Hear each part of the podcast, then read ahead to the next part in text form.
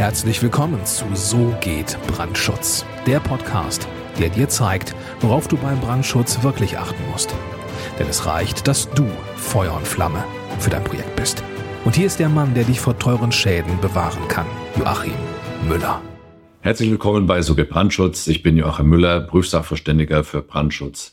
Und wenn du den Prüfsachverständigen für Brandschutz in deinem Projekt vergisst oder zu spät einbindest, dann kann das sein, dass du ein sehr, sehr großes Problem hast. Darum soll es in dieser Episode hier gehen.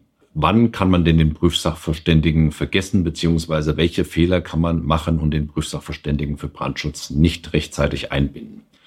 Ja, das ist ein vielfältiges Thema, aber ich will mich da jetzt mal auf zwei Situationen beschränken. Thema Nummer eins ist derjenige, der vielleicht den, der den Bauantrag ausfüllt und vielleicht nicht so sachkundig ist, der setzt einfach im Bauantrag das Kreuzchen, dass der Brandschutznachweis durch einen Prüfsachverständigen bescheinigt wird und weiß aber tatsächlich gar nicht, was das bedeutet. Das kommt leider sehr häufig vor. Also ich habe das jetzt in unregelmäßigen Abständen immer wieder, dass zu mir jemand kommt und sagt, äh, ja, wir haben einen Bauantrag eingereicht und äh, wir wollen jetzt Bauen anfangen und jetzt hat uns aber die Behörde angerufen und gesagt, ja, ihr dürft gar nicht das Bauen anfangen, weil ihr habt zwar die Baubeginnsanzeige geschickt, aber die Bescheinigung Brandschutz 1 fehlt. Der Bauherr wusste es nicht, der sachunkundige Architekt wusste es auch nicht, was das jetzt genau bedeutet mit dem Prüfsachverständigen. Man hat halt einfach mal das Kreuzchen irgendwo hingesetzt, weil Brandschutznachweis durch Unterbauaufsichtsbehörde geprüft. Äh, das wollte man in dem Fall nicht, weil man es nicht zuordnen konnte. Also hat man einfach mal das Kreuzchen beim Prüfsachverständigen gesetzt und wusste aber gar nicht, was das bedeutet. Ja, das ist der Punkt Nummer eins. Der Prüfsachverständige wird einfach nicht so rechtzeitig eingebunden, dass der Brandschutznachweis schon geprüft und bescheinigt vorliegt äh, zu dem Zeitpunkt, zu dem der Bauherr wirklich zum Bauen beginnen möchte. Das ist der erste Fall, den es gibt. Und der zweite Fall ist, es ist quasi planungs- und bescheinigungsmäßig alles wunderbar durchgelaufen.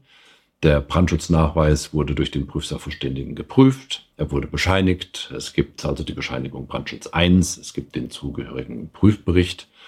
Und dann gelafft, gelocht, geheftet, äh, wird einfach die Bescheinigung Brandschutz 1 und der zugehörige Prüfbericht verschwindet dann in irgendeiner Schublade, gerät in Vergessenheit weil vielleicht das Bauvorhaben erst nach mehreren Monaten beginnt oder vielleicht auch erst nach ein oder zwei oder drei Jahren beginnt. Und dann hat man zwar formell sämtliche Unterlagen in der Tasche, hat allerdings den Prüfbericht dazu vergessen, wo das ein oder andere Thema mit drinsteht, was in der Bauausführung und in der Ausführungsplanung mit zu berücksichtigen ist. Dann wird einfach gebaut und gebaut und gebaut. Und dann möchte man irgendwann eine Behörde gegenüber die Nutzungsaufnahme anzeigen. Und dann kommt der entsprechende Hinweis zurück oder irgendjemandem innerhalb des Projektsfelds auf. Oh Mist. Wir haben ja den Prüfsachverständigen vergessen. Der muss ja jetzt auch nochmal auf die Baustelle kommen, muss seine stichprobenartige Kontrolle der Bauausführung machen. Wenn das, wenn, wenn nur das der Fall ist, dann ist es noch relativ harmlos, weil das, äh, wenn dann wirklich komplett so gebaut wurde, wie geplant wurde und wie der Brandschutznachweis erstellt und bescheinigt wurde, ja, dann ist halt noch die stichprobenartige Kontrolle der Bauausführung zu machen, dann müssen noch die Dokumentationen alle eingesammelt werden, dann muss die Bescheinigung Brandschutz 2 ausgestellt werden. Und das ist alles noch handelbar, äh, bedeutet für den Prüfsachverständigen unter Umständen und auch für die Planungsbeteiligten und für die Baufirmen natürlich zeitlichen Stress, weil der Bauherr möchte ja die Nutzung anzeigen, möchte in die Nutzung gehen und äh, darf das aber offiziell natürlich erst dann, wenn alle Bescheinigungen vorliegen. Wenn es jetzt einfach nur um das Thema stichprobenartige Kontrolle der Bauausführung und einsammelnde Dokumentation geht, um die Bescheinigung Brandschutz 2 ausstellen zu können, dann ist das alles noch handelbar. Richtig, richtig schwierig wird es allerdings dann, wenn zwischenzeitlich Umplanungen stattgefunden haben und der ursprüngliche Nachweisersteller war nicht mehr eingebunden in, in diese Umplanungen oder äh, Architekt und Bauherr und ausführende Firmen haben einfach auf der Baustelle eine andere Ausführung besprochen, als sie in dem Brandschutznachweis drinsteht, in dem ursprünglich bescheinigten. Dann wird es meistens schwierig und kritisch, weil dann muss ja der Brandschutznachweis zum einen nochmal neu erstellt werden oder zumindest angepasst werden. Die Brandschutzpläne, die zugehörigen, müssen nochmal angepasst werden. Das Ganze muss nochmal durch den Prüfprozess durch beim Prüfsachverständigen. Das heißt, es gibt eine neue Bescheinigung Brandschutz 1. Und dieser ganze Zeitraum, der kann sich über mehrere Wochen oder auch ein paar Monate kann der sich äh, hinziehen, weil erst muss mal unter Umständen ein neuer Brandschutzplaner gefunden werden, falls der ursprüngliche nicht, falls es den nicht mehr gibt oder falls der keine Lust mehr hat, weil er sich mit dem Bauherrn gestritten hat.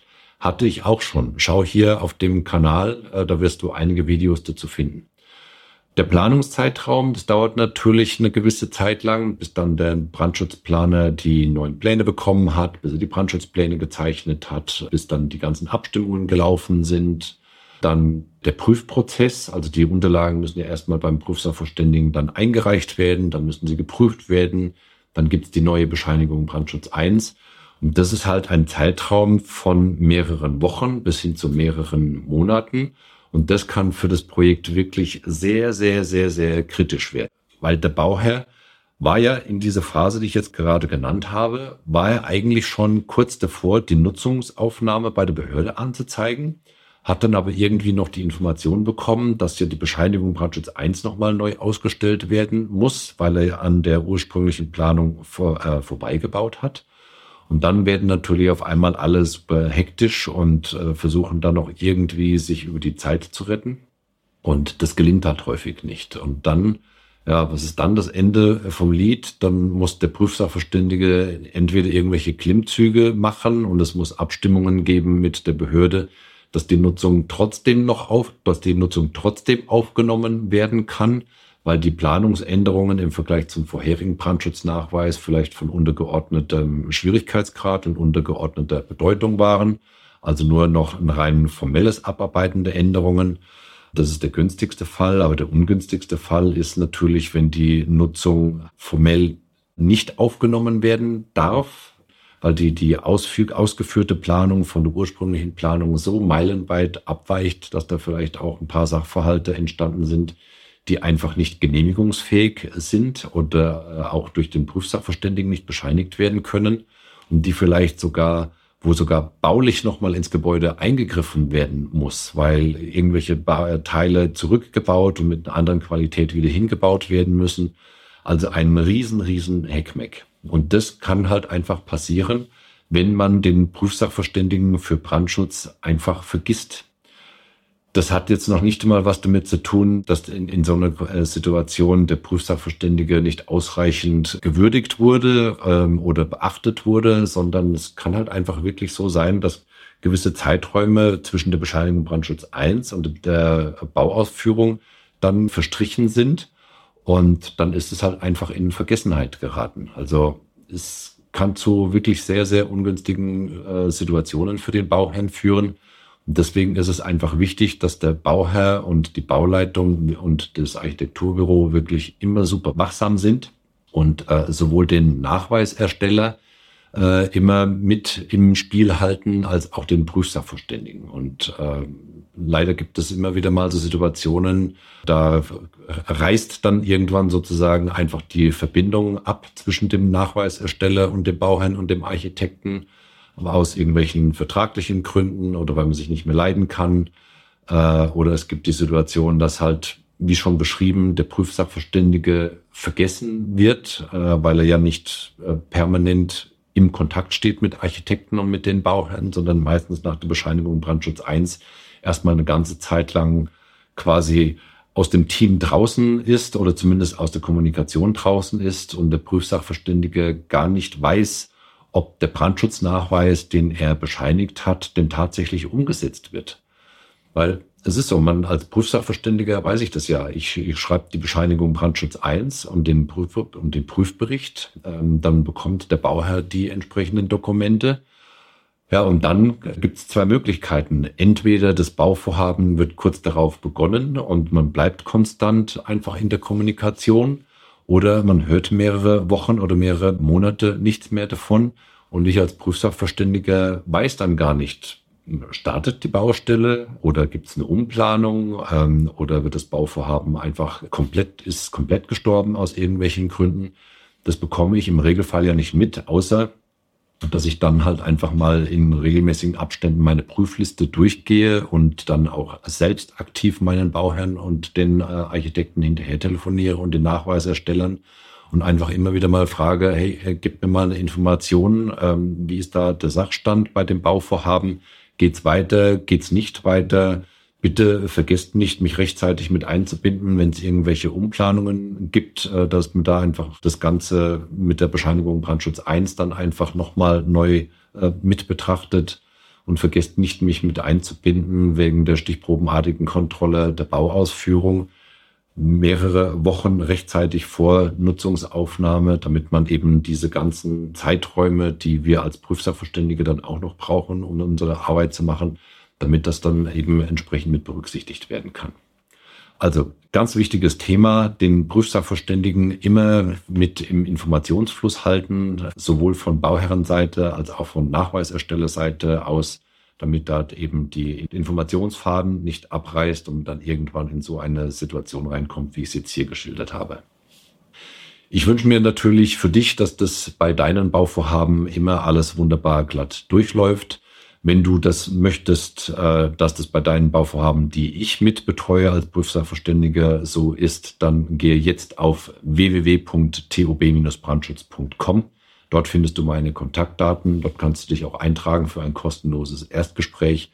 Und dann schauen wir, ob wir zusammenfinden und dann starten wir mit, gemeinsam mit deinem Projekt. Bis dahin, ich freue mich sehr auf deine Kontaktaufnahme. Herzliche Grüße, dein Joachim Müller, Prüfsachverständiger für Brandschutz. Vielen Dank, dass du auch dieses Mal mit dabei warst. Wenn dir gefallen hat, was du gehört hast, dann war das nur die Kostprobe.